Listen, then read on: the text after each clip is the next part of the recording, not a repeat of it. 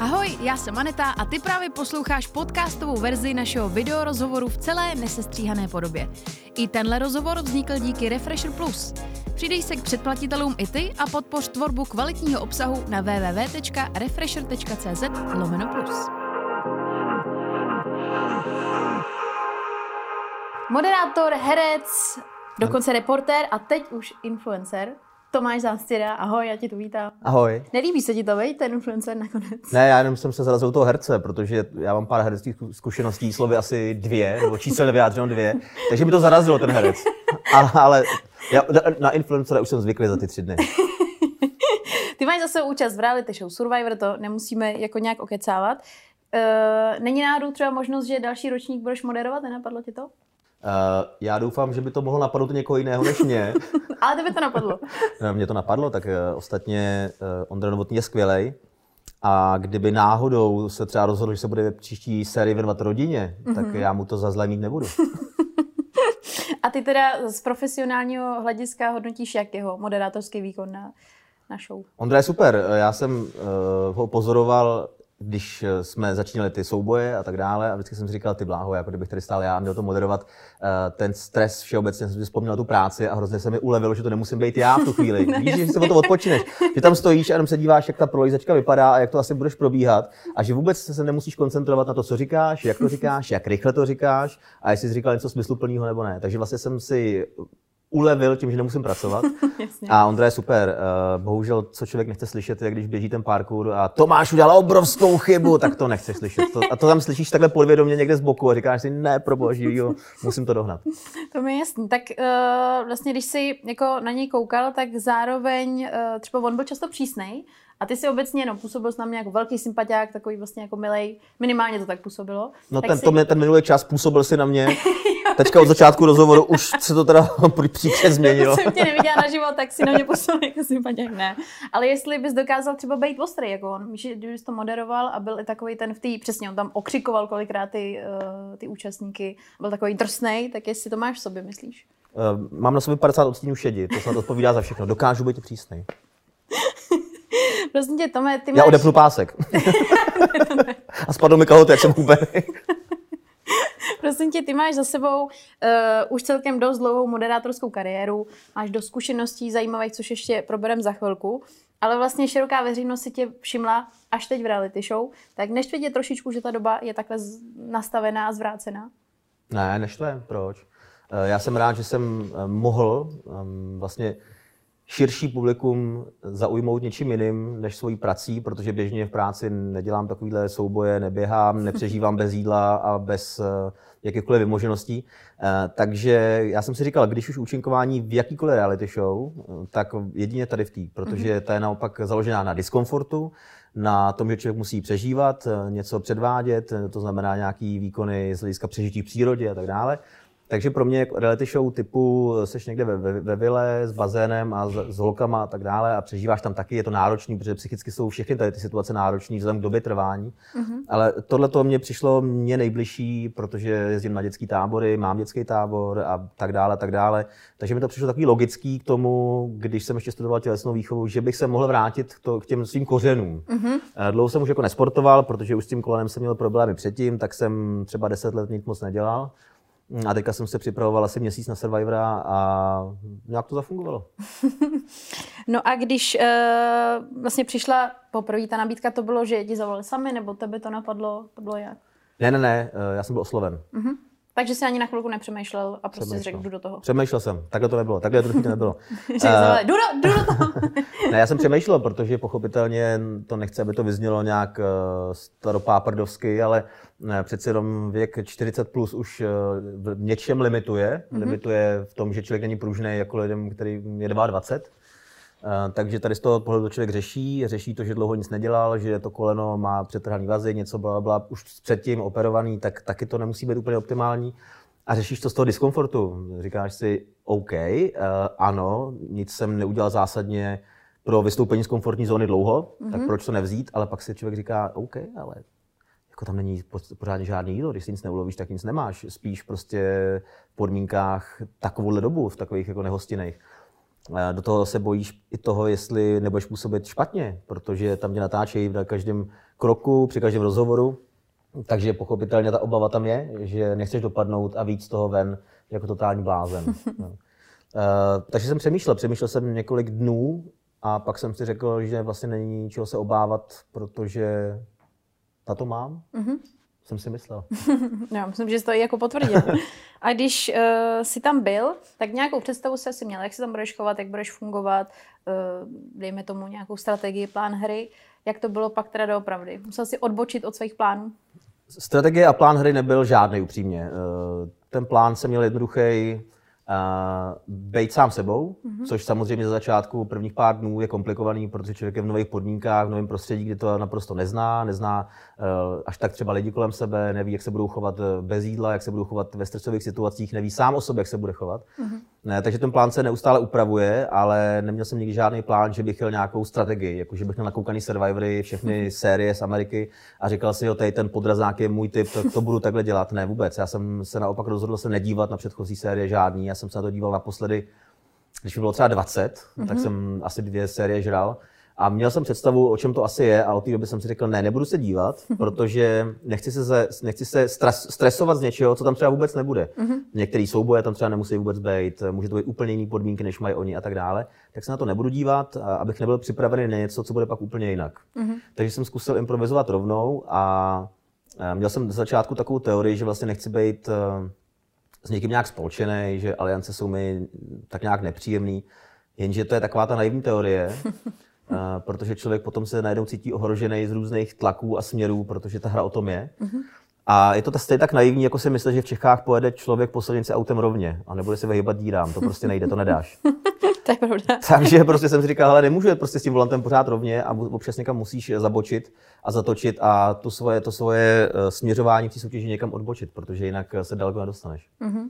No a když jste tam teda dorazila a ty už jsi byl přímo na místě, tak po jak dlouhé době se začal vnímat žití na ostrově jako tu novou realitu? Víš, že jako třeba první pár dní vnímáš pořád, jasně, je to nová věc, nová soutěž, ale pak to začneš brát jako aktuální situaci a tvůj aktuální v hmm. život. Tam je to všechno hrozně rychlý, tam to eskaluje v řádech jednotek hodin nebo dnů, uh-huh. protože člověk je v té situaci hozený a najednou musí plavat. Takže člověk si říká, budu se nějak, nějakou dobu zžívat, ale my jsme si najednou řekli s ostatníma eh, z MAO z začátku, že vlastně během čtyř dnů, když nám třeba potom souboji Ondra řekl vracíte zpátky na ostrov, takže to vnímáme jako domov. Mm-hmm že najednou si člověk řekne, hele, jdeme zpátky domů. Takže během čtyř dnů třeba máš pocit, že jdeš jakoby, jakoby zpátky domů. Takže to jde hrozně rychle. No. Uh-huh. A o to je to horší potom, když eh, dojde třeba k tomu promíchání kmenů a oni tě z toho domova najednou po těch 30 eh, dnech nebo 25 dnech vytrhnou a hodí tě do jiného domova někam jinam k někomu úplně jinému. Takže najednou to prožíváš byť to třeba pro diváka nemusí být tak dramatický, no tak co, tak je s těma druhýma. No. no jasně. Ale najednou, když bojuješ prostě za červenou, za Mao prostě a jedeš bomby a říkáš si dobrý, urveme to, prostě modrý jsou nepřátelé v úvozovkách, pochopitelně, uh, tak najednou je to docela šokující. Je pravda, že člověk to vidí a divák to vidí tak, že si říká, no, tak to zase nemůže být taková tragédie, ale pokud jsi tam a žiješ tím každý den 24 hodin, tak je to hmm. něco jiného. Já jsem to říkal, to je jako kdyby člověk fandil celý život Spartě a najednou mu řekli, že zítra budeš slávista. A půjdeš, půjdeš přímo do kotle a budeš se radovat, že Slávě vede. Třeba. tak to by pár lidí mohlo oplakat, no. to je no. pravda. a co třeba první noc, když jste tam dorazili, tak eh, jako asi se moc nevyspal, předpokládám. No, eh, bylo to dramatický, protože když tam přijedeš, tak tam máš jenom tu desku dřevěnou, na který se spí. A my jsme začali stavět přístřešek okamžitě a protože jsme prohráli nástroje, takže pily a sekery jsme neměli, mm-hmm. tak jsme to museli lámat holýma rukama a všechno tak nějak jako zakracovat tím, že do toho skočíš eh, nohou a zlomíš to. Uh, takže jsme začali něco budovat, vybudovali jsme za začátku nějakou kostru na tu střechu a tak jsme si říkali, že zítra pokračujeme. Jenže v noci začalo pršet, takže první noc hned slejvák a nemáš nic, takže nějaký ten baťužek, co tam máš na nějaký základní věci, jako, jako je mikina a tepláky na noc, tak jsme se drželi takhle baťuhy nad hlavou a sedli jsme, dokud to nepřestalo a zmoklí jsme šli spát potom dál. Ale tam se nevyspíš, protože než si zvykneš, protože máš otlačený jeden bok během 10 minut, otočí se na druhý, ten se otlačí za další 10 minut, se na záda, kosteč máš za další 10 minut otlačenou, takže pořád tam rotuješ. Než si, než si na to zvykneš, že vlastně ty kosti a všechno se tak nějak zvyknou a otlačí, otupí. ta bolest se otupí potom. ale potom to začne, začne být horší zase s postupem času, jak člověk hubne a ty, a ty kosti se obnažují trochu, jako že třeba sedací svaly na zadku a tak, tak najednou zjistíš, ty bláho mě tlačí sedět už jenom tady jako na písku, což jsem předtím neznal, tak jako je to divný. A potom zase spíš blbě, protože všechno ty kosti jsou obnaženější a nemůžeš najít tu pozici. No. No mě vlastně zajímalo, jestli se dá vůbec odhadnout tak průměrná doba spánku za každou noc, protože přece jenom kombinace toho všeho, co tam musíš absolvovat a zažít, tak eh, minimálně sázíš na to, trošku se prospím, trošku se jako odpočinu, ale na tvrdý desce, když prší, hmm. je zima, tak je to trošku složitější. Ono všeobecně odhadnout jakýkoliv čas je komplikovaný, protože nemáš žádný, žádný údaj o času. Um, přijedeš tam s tím, že zhruba tušíš, kdy tam vychází slunce a kdy zhruba zapadá. To je mhm. všechno, jako, co jsem si zjišťoval a asi všichni účastníci si zjišťovali, kdy tam vychází a zapadá slunce, abychom se o to mohli odpíchnout. Uh, takže o to odpočítáváš celý den. Jo. A naučíš se paradoxně potom asi pravděpodobně odhadovat celkem dobře, kolik je hodin. A když jsme počítali, kolik asi tak jsme mohli spát, když si lehnout první dny, to bylo tak, že zapadlo slunce, padla tma a to bylo a všichni usnuli okamžitě, protože byli úplně hotoví. Mm-hmm a probudíš se třeba v noci tisíckrát za noc se probudíš, protože se furt otáčíš. Eh, pak jsme se shodli, že se probouzíme každý CCA, jsme odhadovali kolem jedné hodiny v noci, mm-hmm. kolem 12. jedný, nevím. A přem, najednou se probudíš v nějakém jako stresu, co se děje. Přemýšlíš tak hodinu, co, co, co v hlavě, co se vlastně stalo za ten den a co bude následovat asi. A pak zase usneš do rána, to znamená na další dvě hodiny, tři hodiny, čtyři hodiny, nevím. Takže podle mě jsme naspali za, ten, za tu noc přerušovaně, klidně, ale hodně, třeba 8-9 hodin klidně. No. No a jak, když to dobře zmínila, ti tam vlastně utíká čas? Jako táhne se to, nebo to utíká, protože pořád máš co dělat? Uh, nevíš tam vůbec, kdy přijde co, cokoliv. Mm-hmm. Nevíš nic. To znamená, že maximálně začneš něco vařit, rozděláváš oheň, najednou řeknou, jedeme na souboj. Takže se dneš na loď a odjíždíš. Zbalte se do tří minut třeba, mm-hmm. nebo mhm. jako rychle, do tří minut, se to do tří minut. Jako, tím máš informaci, že rychle. Jo. Mm-hmm. A uh, ten čas utíká, ne, že by člověk se to se nenudíš nějak zásadně, protože vlastně každý den byl souboj v podstatě. Nicméně všechno je strašně dlouhý, protože všechno je v nedohlednu. To znamená, že ty máš teorii, že zítra bude další souboj a zítra možná bude souboj o imunitu. Možná. Mm-hmm. A říkáš si za tři dny, a to je strašně dlouhá doba, tři dny. Na, hrozně dlouhá doba. Mm-hmm. Když člověk si dává za začátku nějaký milestone, jak dlouho tam chce vydržet třeba, a tak jsem tam přišel a říkám si, že to je takhle náročný, aha, no tak uh, aspoň 10 dní prostě, aby to nebyla ostuda. Jo. A nechceš být první, kdo vypadne. No, Takže jasně. když někdo vypadne, protože říkáš si zaplať pán, že to nebude ostuda, že nevypadnu první. Pak si říkáš 10 dní a těch 10 dní je třeba den číslo 3 a ty si říkáš, cože, ještě 7 dní, no to je strašný. A každý den se probudíš s tím, že říkáš, dneska je den 4, to dobrý, den 4, ještě 4, ještě 6 dní. To. A je to nekonečně daleko. Takže to vlastně, podle mě den, abych to přepočítal, tak trvá tak 3, 4 běžní tady. Wow. No to je v podstatě jaký psí život je to, že vlastně. Tak je pravda, že se líp čeká, když víš, jak dlouho budeš minimálně čekat. Ale pokud ty vlastně, tam ani není žádná pravidelnost, že bys tak odhadnul, jo, dobře, tak dneska se něco dělo, zítra se bude dít tohle vůbec. Ne, nevíš. Takhle, ty máš tendenci odhadovat, ty máš tendenci se s ostatními bavit, co asi bude zítra, nebo mm-hmm. co mhm. se bude dít.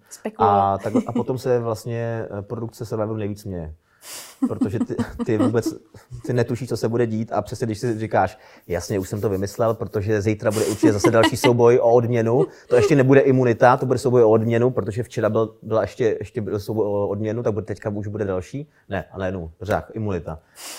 Takže nevíš nic do poslední chvíle, než přijedeš na, na, ten, na, ten, na to místo toho souboje, tak nevíš vůbec nic. Nevíš, co se bude dít, jestli budeš hrát sám, s týmem, jestli to bude odměna nebo imunita, jaká bude odměna, netušíš naprosto nic. A kdy to mhm. přijde vůbec.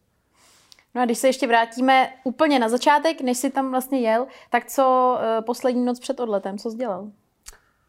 No, my jsme odlítali druhýho v noci, mm-hmm. nebo respektive hodně, hodně brzo ráno. A to jsem se moc nevyspal. No. Jako z několika důvodů. První, že jsem byl ve stresu trochu, říkal jsem si, co mě asi čeká, jak to bude probíhat. A druhý důvod byl ten, že jsem věděl, že letím hrozně brzo ráno, takže člověk se pořád budí. Že? Tak mm-hmm. jako nemůže usnout, protože no, mu to, to je v hlavě. Aby nezaspal. A, aby nezaspal a, t, a ty hodiny ti takhle ubíhají, kolik můžeš spát, takže eh, jsem nespal moc. A další důvod byl ten, že jsem chtěl spát v letadle, mm-hmm. protože to dlouhý let, tak jsem si říkal, schválně se unavím, moc se nevyspím a budu spát letadle. No. Tak uh, to byla poslední noc před odletem, nebyla moc výživná. Mm-hmm. A upřímně já jsem byl ve stresu i po příletu, protože jsem pořád netušil, co mě čeká a člověk, když neví, co ho čeká, nemá žádnou představu o tom, jak to bude náročný nebo jak to bude drsný, tak to byl takový divný stres, pořád trochu to v tom břiši, takový ten tlak, říkáš si, ty do čeho jsem se, do čeho jsem se dopustil? Tome. No, je vlastně pravda, jako litoval jsi minimálně třeba jednou, že jsi řekl, proč jsem tohle dělal? Eh, to není o tom, že by člověk litoval přímo toho, že by to dělal, ale to víš, že to napadne. Jako tisíckrát, sto tisíckrát, že řekneš, Ježíši Kriste, ve svých letech, proč ležíš do, jako doma na gauči a nekoukáš prostě na, na, na hru o, o oleheň, to bude tak podobný. Ale uh, nelitoval jsem toho v momentě, když se z toho dostaneš, protože tam to, tam to jsou hrozně ty, změny emocí příkrý. To znamená, že jeden den seš, nebo jedno odpoledne, dejme tomu, seš hrozně v hypeu, protože vyhraješ nějakou soutěž, nějaký, nějaký souboj, máš že sebe dobrý pocit, že jsi třeba získal dva body, že, si, mm. že ten kmen vyhrál imunitu nebo dobrou odměnu, tak máš hrozný hype, prostě jako ležíš na té pláži a říkáš si, jo, jo, to je super vlastně. Uh, jenže najednou přijde buď to druhý souboj, nebo najednou přijde prostě nějaký nečekaný zvrat a prohraješ prostě, nebo musíš někoho vyřadit a najednou to jde úplně dolů. Mm-hmm. Takže tam jsou ty výkyvy, běžně to zažíváme jako vlnovku, jako v životě, ty emoce se moc, jako když nezažíváš nic zásadního, tak se moc nemění, ale tam to je, tam to prostě je drastický, no. A takže tam si říkáš, když jsi dole eh, emocionálně, tak si říkáš vlastně proč. Mm-hmm. Ale to, to, to, to, to se nedá utéct. Tam prostě nemáš kam. No jasně. Prostě musíš přežít, nedá se nic dělat. A, tak když potom vlastně seš tam a žiješ tím, tak fakt je to tak, že v tu chvíli se pro tebe všechno tohle stane jako taková ta 100% priorita. Tím myslím, že najednou řešíš jenom tohle a všechno ostatní není vůbec v tu chvíli důležitý. No, je to, je to kýžený, aby to tak bylo, protože v momentě, když člověk začne moc přemýšlet nad, to, nad tím, co se děje doma, co mm-hmm. asi kámoši, co rodina, je všechno v pohodě, tak jdeš do háje. Mm. Takže já jsem byl třeba povolený sám sobě, eh, takovou dohodu se sebou jsem si udělal, že každý ráno se budu jako sednout na takovou kládu k oceánu a budu se dívat chvilku tím směrem, kde je republika zhruba, a že si dám 10-15 minut, jako že si dovolím přemýšlet nad tím, co se asi děje v práci, kolegyně a tak dále. A že potom se, musí, se musím vrátit zpátky do té hry, protože jinak tě to sežere, jinak prostě nad tím přemýšlíš pořád a ten, ta rotace těch myšlenek v té hlavě je nekonečná a to by tě sežralo, zabilo a člověk by vypadnul okamžitě. Mm-hmm. Takže ty prostě musíš se vrátit zpátky, teďka jsem tady, tady to je realita, teďka moje a musím v ní chodit co nejlíp. Až se vrátím zpátky, budu moc tisíc hodin řešit prostě, co se děje, mm-hmm. neděje, co se dělo, nedělo a teďka musím řešit tohle tady a teď. Mm-hmm. A to je jediná šance, jak nepřežiješ prostě, no. No a jak moc je náročný to, eh, když víš, že tě neustále sledují ty kamery, tak jasně, snažíš se být sám sebou, ale zároveň musíš trošičku držet i tu, tu hranici, abys tam nezačal, já nevím, šílet, nerozčiloval se nad tím, že už to máš plný zuby, tak jak je to psychicky náročný?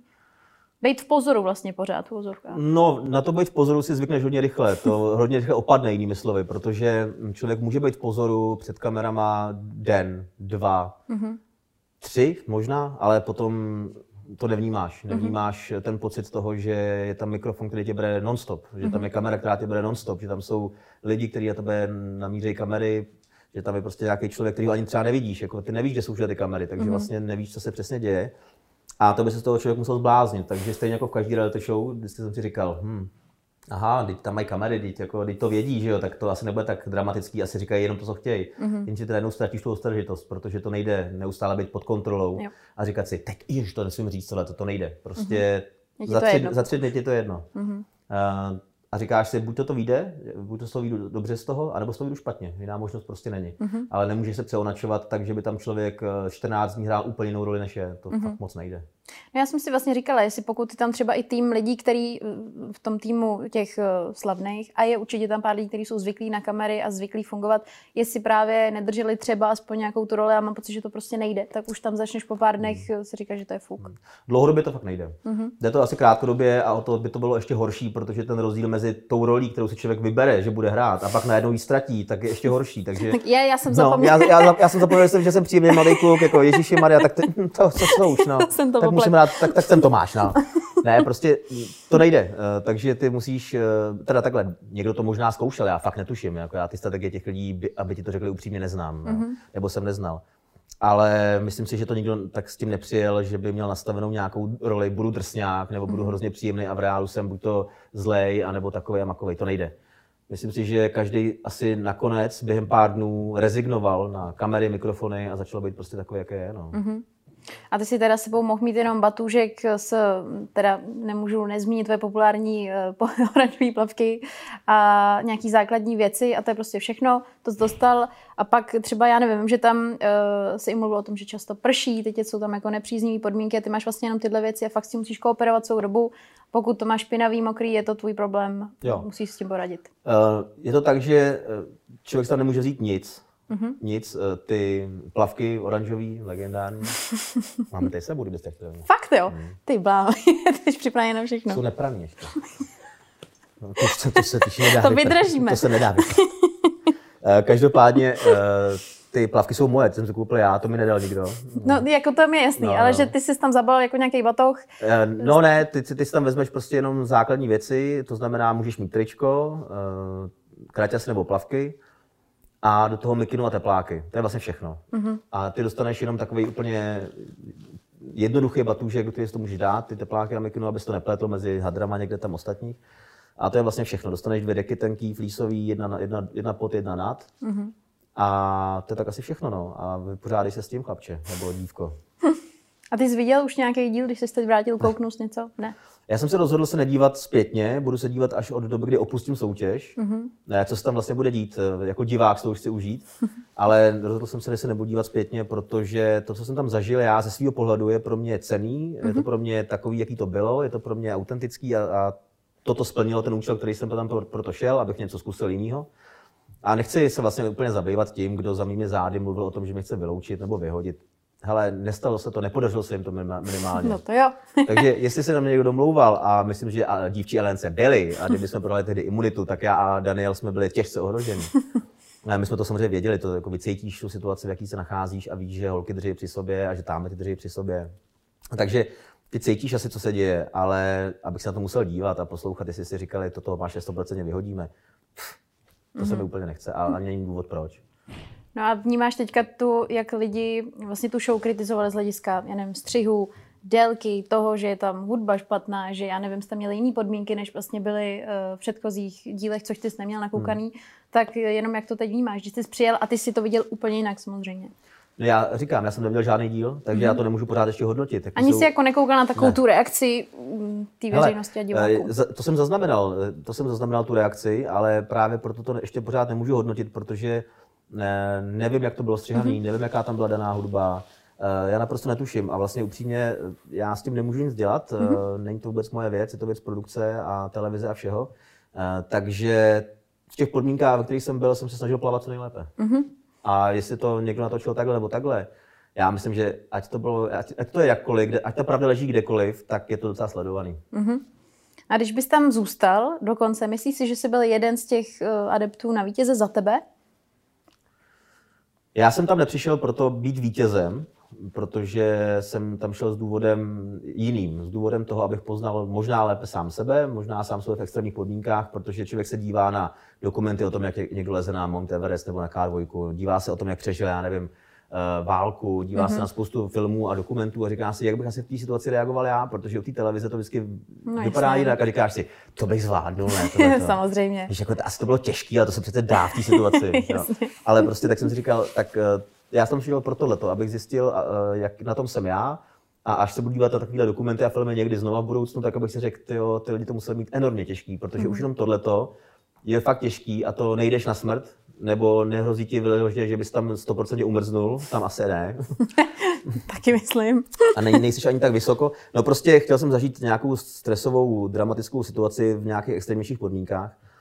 Uh, takže já tam nešel pro ty peníze, že já jsem ten vítěz 2,5 milionu. Mm-hmm. Byli tam tací jistě, kteří tam jsou, nebo tam byli s tím pocitem, já jsem ten vítěz Survivora 2022. Uh, takže já, jestli jsem měl být vítěz, nebo jestli jsem to tak považoval, já jsem cítil, že mám šanci dostat daleko. Mm-hmm. Že mám šanci tomu kmeni, ať budu jakýmkoliv něco dát. Eh, než přišly zranění, tak, to, tak, tak jsem to plnil celkem dobře. Eh, takže jsem měl dobrý pocit z toho, že nosím body, tím pádem, že kmen má vyhraný imunity a, a že má nějaké věci a jídlo. A lidi, kteří tam byli, tak mi byli v MAU 100% příjemný, pak se to celý promíchalo, bla, bla, jasně. Ale Věděl jsem, že se můžu dostat minimálně do sloučení a že tam potom se uvidí co a jak, mm-hmm. ale bohužel zranění to vidělo jinak. Je něco, co jsi o sobě zjistil a předtím jsi to vůbec nevěděl?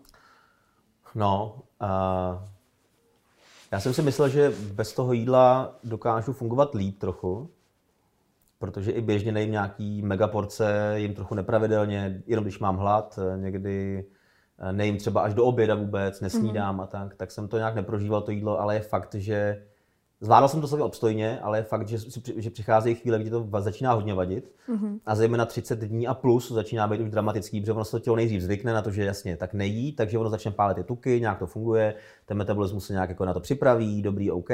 Ale ten měsíc to zvládáš, ale po tom měsíci už to začne být docela dramatický. No. Mm-hmm. Když jíš pořád to samý dokola, což uh, bych rád vyvrátil škarohlídům některé názory, že jsme tam měli prostě jídlo od produkce, který nám dávali mimo kamery. A jo, nebo jsme, ještě, že spali jste v hotelu, v hotelu jasně. Jo. Takže zubnul se 8 kg a denní příděl byl dvě polévkové lžíce vařené rýže a půlka kokosu zhruba. Takže když se to, ten příděl od produkce té rýže rozpočítal mezi počet účastníků v kmeni, tak to vycházelo na dvě polévkové lžíce vařené rýže na jednoho.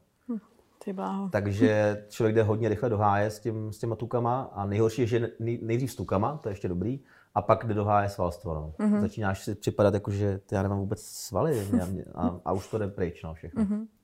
No tak ale pak zase na druhou stranu, když dostanete, dejme tomu nějakou odměnu, hromadu jídla, není to právě ještě větší šok, že se o to potom, pardon, nadspeš a není ti třeba pak ještě hůř? No, některé ty odměny byly až úsměvný, třeba pizza pro celý kmen. Eh, to bylo, to bylo fakt, ten, ten trouhelníček byl tak mizivý, že to spíš vybudilo ty představy a bylo to ještě horší trochu. Mm-hmm. Ale eh, potom třeba grilovačka, byť jsem vegetarián, tak už zase zpátky jsem, ale tam jsem snědl úplně všechno. Mm-hmm. Tak eh, paradoxně se nám nic nestalo nikomu. My jsme se báli toho, že se trochu přejíme a že budeme mít problémy aby nám bylo špatně a tak dále po takové době. A ne, to tělo si z toho vzalo úplně všechno, protože jak nemá žádný protein pořádně po celou tu dobu a nemá žádný příjmy, potravy a výživy, tak najednou se to všechno vysálo a nebyl vůbec žádný problém. Nikomu nebylo špatně, nikdo nebyl přejedený, vlastně v pohodě úplně. Mm-hmm. No a teď, když se dostaneme k tomu, že ty si teda se vrátil domů, teď eh, si třeba otevřel telefon, asi jsi úplně nečekal tenhle ten blázinec, co, co, co si tady jako vytvořil, tak uh, jaký to vlastně je, když celý život v podstatě funguješ jako v klidu, lidi tě znají, děláš si práci, která tě baví a teď najednou se stane tohle, že ty půjdeš po ulici, pravděpodobně se teď stane, že tě zastaví nějaký fanda týhle show, tak jak je to velká změna? No, teďka jak nemůžu chodit, tak je velká pravděpodobnost, že mi zastaví stará babička. Dřív bych jí ušel, teďka, teďka se belha vedle ní a stejně mi nakonec chytne. No blbý je, že minimálně neutečeš divným fanouškům. Ne, neuteču, teďka neuteču. Ne, eh, tak eh, samozřejmě, že já to vnímám, jak jsi říkala, z toho pocitu a pohledu, že se v tom v té práci, kterou dělám, pohybuju docela dlouho, nějakých 15 let třeba, mm, takže člověk je na nějaký reakce zvyklý a mm-hmm. to, to k tomu patří. Uh, jsem zvědavý, jak to budou vnímat účastníci, kteří byli uh, v soutěži nějakou dobu díl než já, uh, dělali úplně jiný práce a najednou budou známí, budou hvězdy a lidi budou zastavovat, jak, jak to budou vlastně vnímat. Ale je to příjemný, jako samozřejmě já jsem nevěděl na nic, netušíš vůbec nic, tady tam seš a nevíš, co se děje, nevíš pořádně přesně, jak jsem říkal, kolik je hodin, nevíš, jaký je den pořádně, byť co pořád počítáš v hlavě, ten kalendář a asi máš pocit, že se, že se trefuješ tak nevíš naprosto nic. A teď nevíš, co jsi říkal včera do rozhovoru, nevíš, co jsi říkal na kmenové radě, protože to zapomínáš hrozně rychle, vytěsňuješ to. A teď nevíš vlastně, jak budou na tebe lidi reagovat, jestli jsi eh, pro ně příjemný, nebo jestli mm-hmm. jsi prostě nejhorší hráč, protože jsi takový a makovej. A ta reakce a to přijetí zpátky bylo pro mě velkolepý, bylo to až dojemný a já když jsem dával vzorce Instagram na starost, tak jsem věděl, že uh, ona mě děsila ze slovy, když jsem odjížděl. Až se vrátíš, Tomáš, bude z tebe influencer. Říkám, Zorko, pro boha. Pro tebe zprostý slovo. No, říkám, Zorko, pro boha, Zorko, Zorko, hlavně brzdi, jo. Nějak se mi to postarí, tam nějakou fotku, ať mám potom něco pro cizí vnoučata. A, a, a hlavně klid, jo. A já jsem se vrátil a je ze mě influencer. No. Takže já, jako eh, ta reakce ostatně, když jsem posílal Zorce to video z letiště, kdy nám vrátili telefony, protože ten telefon díval se až na poslední chvíli, aby člověk nemohl komunikovat, nedej bože, s novinářem nebo tak dále, což samozřejmě rozumný člověk nedělá, ale mm-hmm. podívejme se, co se děje ve světě. Není, nej, jsou lidi, kteří nejsou rozumní. Mm-hmm. A, tak uh, jsem na to koukal a říkám, to je neuvěřitelný. Já jsem nevěděl, jak mám reagovat, protože těch emocí a toho návalu bylo tolik, že vlastně ne, nevíš, jestli, jestli to je na brek, nebo jestli to je na smích, nebo jestli to je na to utéct na chalupu na, na, na, na měsíc ale jsem fakt překvapený a děkuji všem za to, že to přijetí bylo pozitivní a mm-hmm. ani jsem to nečekal a říkal jsem si, nevím, co, co se bude dít eh, a co jsem tam vlastně vůbec říkal. Pak mi někdo říkal třeba, že tam bylo něco vtipného. A jsem říkal, vtipného? Když jsem tam vůbec nebyl vtipný. Jako, a to běžně jsem. Člověk, no, člověk ale zjistí, že jako když není najedený a, a je unavený, takže toho vtipu se moc nedostává. jo, že bys tam jako člověk dělal, dělal tam kašpárka, jako, a to jsem ale vtipný. Tak tam ležíš a říkáš si, ty bláho, já bych si dal něco k jídlu. No. Takže to bylo to opravdu velký překvapení a velký pozitivní překvapení a do to zpracovávám. No tak eh, pro tebe jako člověka, pro odpůrce sociálních sítí, teď je to velký šok a eh, co teď s tím? Budeš s tím pracovat? Plánuješ to využít? Když už teda to tak narostlo a máš teď vlastně celkem slušnou základnu? Myslím, že Zorka Hydová se toho Instagramu nechce vzdát. Možná by to byla škoda. Myslím si, že se jí to povedlo vlastně si, celkem hm, hezky. Myslím si, že to jako už považuje téměř jako svoji do, druhou domácí stránku. uh, ne, já totiž upřímně s tím zatím neumím příliš zacházet s tím nástrojem. A to je jako kdybyste děťátku malýmu dali motorovou pilu. Pravděpodobně to nedopadne dobře, eh, byť by to mohlo být chvilku zábavný. Ale asi spíš čekám na to, eh, až mi Zorka naučí, jak s tím. Mm-hmm. Co s tím. A přemýšlím neustále nad polohou, kterou zvolím, aby byla uvěřitelná stejně jako v soutěži. Znamená to, abych to byl já, mm-hmm. abych se nezaprodal nějakým spoluprácím na bázi focení s pračkou třeba. Focení s tisíce věcmi za týden. Jasně. A prostě spíš jenom čekám na to, jak to vlastně funguje a chci, aby to byly věci, které, kdybych propagoval, tak aby to byly věci, které jsou mě blízké, kterým stoprocentně věřím a aby to bylo plně uvěřitelné. Mm-hmm. Já ještě teďka odbočím od Survivor, protože bych chtěla ještě probrat i moderování, aby tě vlastně třeba diváci poznali z jiné stránky tak uh, ty jsi vlastně začínal, uh, dejme tomu, v rádiu, udělal si zábavný formáty, pak přišla třeba nabídka do Snídaně s novou, což už byl serióznější formát. Já nevím, jestli do té doby, no, takhle, myslím tím, že to nebyl ten formát, jako jsi třeba dělal, uh, myslím, že pořád nekecej, pracoval si na Fine rádiu, takže to ještě furt bylo takový jako sranda. A pak najednou jdeš do televize, kde bys měl řešit i vážnější věci, držet trošku, uh, dejme tomu, jinou polohu. Hmm. Tak uh, jestli to pro tebe byla nějaká velká změna, bylo to těžký? No je vidět, že jsi to neviděla tu směnu, když jsme tam působili s druhým Tomášem asi. Protože Já si to pamatuju minimálně. My jsme měli takový jako lehce jiný, jiný přístup. Eh, za prvé, za druhé, eh, jsme ani k těm vážným věcem nechtěli přistupovat s nějakou hlubokou vážností. Mm-hmm. My jsme tam byli braní spíš jako, jako kašpárci, si myslím. A my jsme byli o to, abychom bavili a ne o to, abychom probírali zásadní politická, nedej bože, zdravotní témata. Mm-hmm. A o to se snažili i dramaturgové přistupovat k výběru hostů a témat. Eh, takže závažnější dramatický témata dávali radši k jiným moderátorům, už jenom protože nás znali a protože věděli, že se z toho může stát totální fiasko, eh, protože kombinace mě a druhého Tomáše byla pro vážné věci celkem, celkem nevhodná. Mm-hmm. Uh, takže my jsme tam dělali spíš humor, takže já jsem se od toho nikdy moc neodklonil a vlastně uh, až tady jsem zjistil v televizi, v reality show, že nemůžu sám sebe prezentovat uh, jakožto pracovně, jako, jako humoristu, který je pořád dobře naladěný a pořád srší fórama, protože v rádiu pracuješ tři hodiny a jsi tam o to, aby se posluchači bavili. Mm-hmm. Uh, to je tvoje práce. Uh, a když ti to jde, tak je to dobrý. Mm-hmm. Tak ji děláš. A když jsi někde na nevím, rozhovoru nebo na nějakém natáčení, tak tam jsi o to, aby to bylo zábavný, protože oni to od tebe očekávají, to je tvoje práce. Když něco moderuješ, tak to samý. Ale tady najednou jsi 24-7 pod kamerama a mikrofonama a nikdo není 24 hodin, 7 dní v týdnu zábavný a vtipný. Takže najednou si uvědomíš, že ty lidi tě poznají z jiné stránky. Z toho, jaký jsi doopravdy, z toho, že jsi občas mrzutej, z toho, že jsi občas naštvaný, z toho, mm-hmm. že můžeš být i takový a makový. A vlastně se ukázalo, a pro mě je to úplně super zkušenost, že, že to je přijatý dobře. Mm-hmm. A pro mě to je i pro tu pracovní stránku dobrý, protože nemusí být pořád jenom kašpárek. Mm-hmm. No pokud tě teď lidi už vnímají i z jiný té stránky než tý humorný, tak když jsi začínal moderovat, tak předpokládám, že ono se to vyformovalo samo. Ty jsi asi neměl v plánu, když jsi začínal s tím řemeslem, tak já budu pořád vtipný a pořád zábavný a chtěl si třeba zkoušet i jiný formáty? Uh, ne. Ne? Ne, nechtěl, protože Moje babička uh, tehdy, když ještě žila, boh dá tomu dávno, hm, to mi mohlo být klidně 10 let, tak říkala, Tomášku, ty jednou skončíš v cirkuse. ne, protože už od první třídě jsem dělal uh, třídního kašpara a bavilo mě bavit lidi. Uh-huh. Uh, napadly mě blbosti, uh, napadly mě různé uh, hry, zábavy, jak, jak učitele strapnit a tak dále. Nebyl jsem moc oblíbený učitelů, teda to je pravda. A, tak od té doby vlastně jsem si nějak říkal, že bych se asi měl živit tím, že budu dělat nějakou zábavu. Uh-huh. A vlastně upřímně nikdy mě nenapadlo, že bych nastoupil do nějakých médií, kde bych eh, četl zprávy nebo se snažil něco zásadně vážného komentovat. No. Mm, Nenapadlo mě to nikdy, upřímně. Mm-hmm. A co bys řekl, že na tom řemeslu moderátora je nejtěžší? Jak kterýho moderátora? Vážního a seriózního moderátora, to, aby zůstal vážný a seriózní, aby se nezaprodal nějakým eh, populistickým skupinám. Eh, těžký je to, když musí eh, podávat správné informace, mít všechno hrozně načtený a tím pádem být připravený na všechny hosty. To je pro seriózního moderátora hrozně těžký. Pro lifestyleového moderátora, jak to říkám, by to znělo znešeně, takže pro, takže pro šaška, je, je těžký to, neustále být v pohodě, bavit lidi. Na té práci asi sama víš, že když někam přijedeš na nějakou akci, tak moderátor je vlastně od toho, aby stres, který z té akce je, z té přípravy, Odboural. kdy klient vlastně eh, je ve stresu, eh, firma, která to pro ně dělá, je ve stresu, všichni jsou ve stresu, něco se nedaří stoprocentně.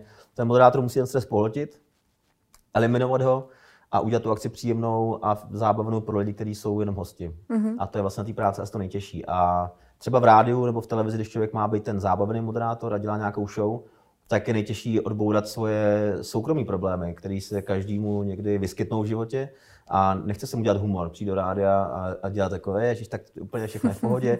Jasně, že nemusíš být pořád v pohodě, ale zase nej, nejde tam přijít s tím, že tak dneska nemám náladu, jo, takže dneska to ani neposlouchejte, protože to bude stát za prd. To prostě nejde. Bylo by někdy dobrý to říct. Bylo, i? taky to někdy cítíš takhle, No. Ale bohužel. Nejde to.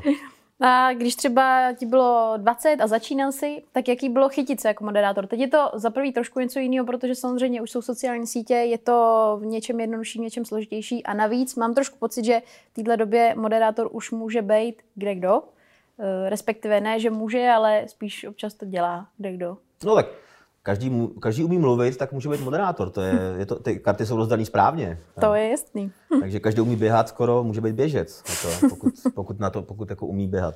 Ne, nicméně, uh, jasně, když jsem začínal, tak uh, tam je důležité, s, s čeho vycházíš, uh, nebo kam chceš směřovat. A já jsem věděl, že ty fóry mi jdou dělat, protože ty lidi se smáli, tak asi to jako nějak fungovalo.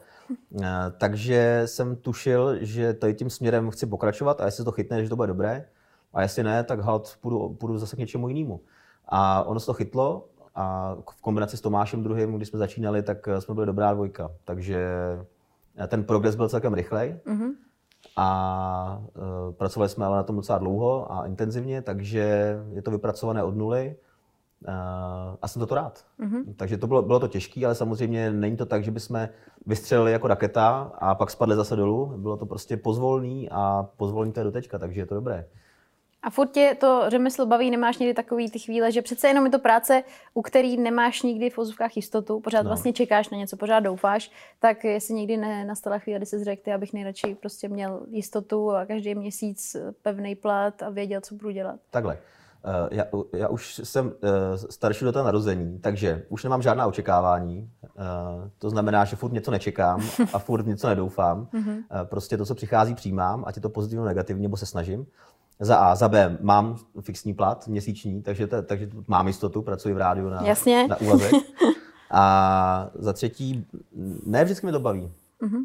Já myslím, že i práce, kterou kdokoliv má a je pro ně nejzábavnější na celém světě, a je to jeho životní splněný sen, tak někdy prostě do práce říká si, tak dneska se mi fakt nechce. Mm-hmm. A to se mi stává taky. Já se v práci bavím každý den prostě s kolegyní Zorkou a Ludskou, jako se smějeme tři hodiny, víceméně, ale jsou dny, kdy pochopitelně se mi do práce nechce, ale je jich tak málo, že v porovnání s těmi 90%, 95%, kde se mi tam chce, je to naprosto zanedbatelný. Mm-hmm. A mhm. jasně, že napadne myšlenka, no tak už to dělám fakt dlouho, jako mám to dneska zase jít, ale to je prostě jednou za uherský rok. Mm-hmm. A v rámci moderování je něco třeba, co se ještě nestih, ale chtěl bys si zkusit, chtěl bys to dělat? Jakýkoliv. Nestihl jsem jednu akci, ale to je kvůli tomu rozhovoru teďka. ale to už je jedno. To se hrozně Mám teď tolik prachu, že je to furt. to je fuk, to je jedno. To je jedno, už to už nechte bejt, jako, já to, já, to je fuk. No. tak když to vezmeme seriózně, tak jenom jestli nějaký formát nebo ještě něco, co, o čem se třeba snil a pořád to ještě neklaplo. Hmm, je formát, který uh, pro spoustu moderátorů znamenal stopku anebo vylámání zubů a to je talk show. Mm-hmm. Uh, jeden z nejtěžších disciplín, která asi ne nadarmo se dává moderátorům nad 50 let, většinou. Uh, nebo musí být extrémně šikovný, extrémně dobrý ve světě. John Oliver a tak dále, kteří jsou jako hrozně šikovní a začali hrozně v mladším věku než 50.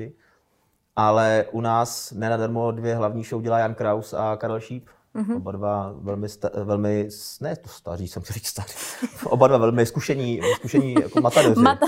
matadoři. Bardi. Eh, takže to jsem ještě nestihl, ale opravdu každý rok zjišťuju, že kdybych to dělal loni, tak by to nebylo dobrý. Mm-hmm. Stejně tak, jako když jsme s Tomášem začínali a říkali jsme si po nějakém XTM castingu třeba na Novu nebo někam do nějaké televize a oni nás nevybrali, tak jsme říkali, co? Teď, jako, jsme dobrý. Teď jsme připraveni, teď jsme dobrý. A potom, když jsme na to přišli třeba po pěti letech, tak jsme si říkali, ty my jsme byli úplně naivní, my jsme fakt nebyli dobrý. Mm-hmm. I teďka máme spoustu rezerv a předtím oni věděli, proč nás nevzali. Mm-hmm. Takže věřím tomu, že všechno má přijít v pravý čas, stejně jako odstoupení ze soutěže kvůli zranění přišlo asi v pravý čas z nějakého důvodu. Mm-hmm. možná se později ukáže z jakého. Eh, tak, pff, tak všechno přichází v pravý čas. No a když na závěr ještě naťuknem ten tvůj Instagram, který tě teďka čeká zpravovat, tak uh, máš třeba vysněnou spolupráci, oblíbený slovo? Vysněnou spolupráci? Ty bláho, to je těžká otázka, to jsem s tím se nepočítal s tak těžkými otázkami. A je záludný nakonec. Jsem, jsem připravil nějaký základní jako encyklopedické znalosti a ono tohleto. Uh, Vysněnou spolupráci asi nemám. Um, asi ne. Je to prostě obšírně řečeno, už jednou to bylo řečeno. Chtěl bych něco, co je pro mě blízký, autentický, tak abych nemusel se přetvařovat, což podle mě potom z toho čpí, jako z té spolupráce. Znamená to, že když to děláš kvůli penězům, já tomu rozumím, chápu, Ježíš, nejsem tady o to, abych kohokoliv soudil, uh, tak když to takhle děláš kvůli tomu, tak to z toho může být cítit. Mm-hmm. Já bych byl rád, aby z toho bylo cítit to, že to dělám rád a proto, protože tomu, co bych případně propagoval, takže tomu věřím prostě. Mm-hmm. A že to mhm. má nějaký smysl uh, a může to někomu pomoci. Mm-hmm. No a na závěr teda, teď už, když jsme u konce otázek, můžeš nám teda ukázat, co jsi nám dones tady za dárek, ty tvoje trenky. ty moje trenky, no, tak prosím vás vydržte. Máte štěstí, že toto, tento formát není pořizován i s, s čichovým záznamem. Ale fakt oceňuju přípravu, takže tě Přátelé, kamarádi, my vám ty plavky přivezeme. A stalo se. Uh, zatím jsme je fakt nevyprali, jo. Dobře, to, protože... tak mi budou tvrdý, ne? Možná takový, jako se dají skládat. to je legenda. Toto jsou originál triky by Zástěratom Survivor 2022. Plánuješ se je nechat nebo na tom plánuješ vydělat, vydražit je v aukci? Uh, plánuju, to je dobrá otázka uh, a předbíhal, předběhla si událostem, ale plánuju pochopitelně vydražit uh, pro dobrou věc. Pro dobrou okay. věc. Neplánuju na tom vydělat peníze pro sebe rozhodně. A další kroky budou následovat a doufám, že to bude pro někoho cený artefakt, tak aby pomohl někomu jinému. Mm-hmm. To ráda slyším. Já jsem se bála té varianty, že bys to někdo koupil. Třeba říkal bych si, proč by si jako nechával doma špinavý eh, nepraný triky. Já, bohužel, ale... já bohužel tuším proč a tomu to nedám. Takovým lidem to dávat nebudu. Přátelé, ne, to, to bude ráda.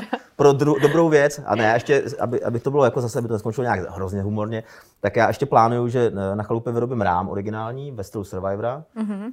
aby to bylo v hezkém rámu, nechci žádný úplně obyčejný rámen ze sklem, prostě, ale něco hezkého vyrobím. Uh, aby tam byl přesah, že, to, že, že jsem tam to, do toho dal něco ze, ze sebe, kromě No, dal jste tam dost, podle mě. Kromě všeho, co vidíte. uh, a prostě jasně doufám, že to někomu pomůže, ten výtěžek z těchto plavek. Je to nádhera. Artefakt. No tak, uh, Tome, moc ti děkuju za rozhovor, že jsi k nám dorazil a budu ti držet palce v tvojí nové kariéře. Já moc děkuju za pozvání do toho rozhovoru a kdo tu vydržel až do konce, tak by byste ten server taky dali.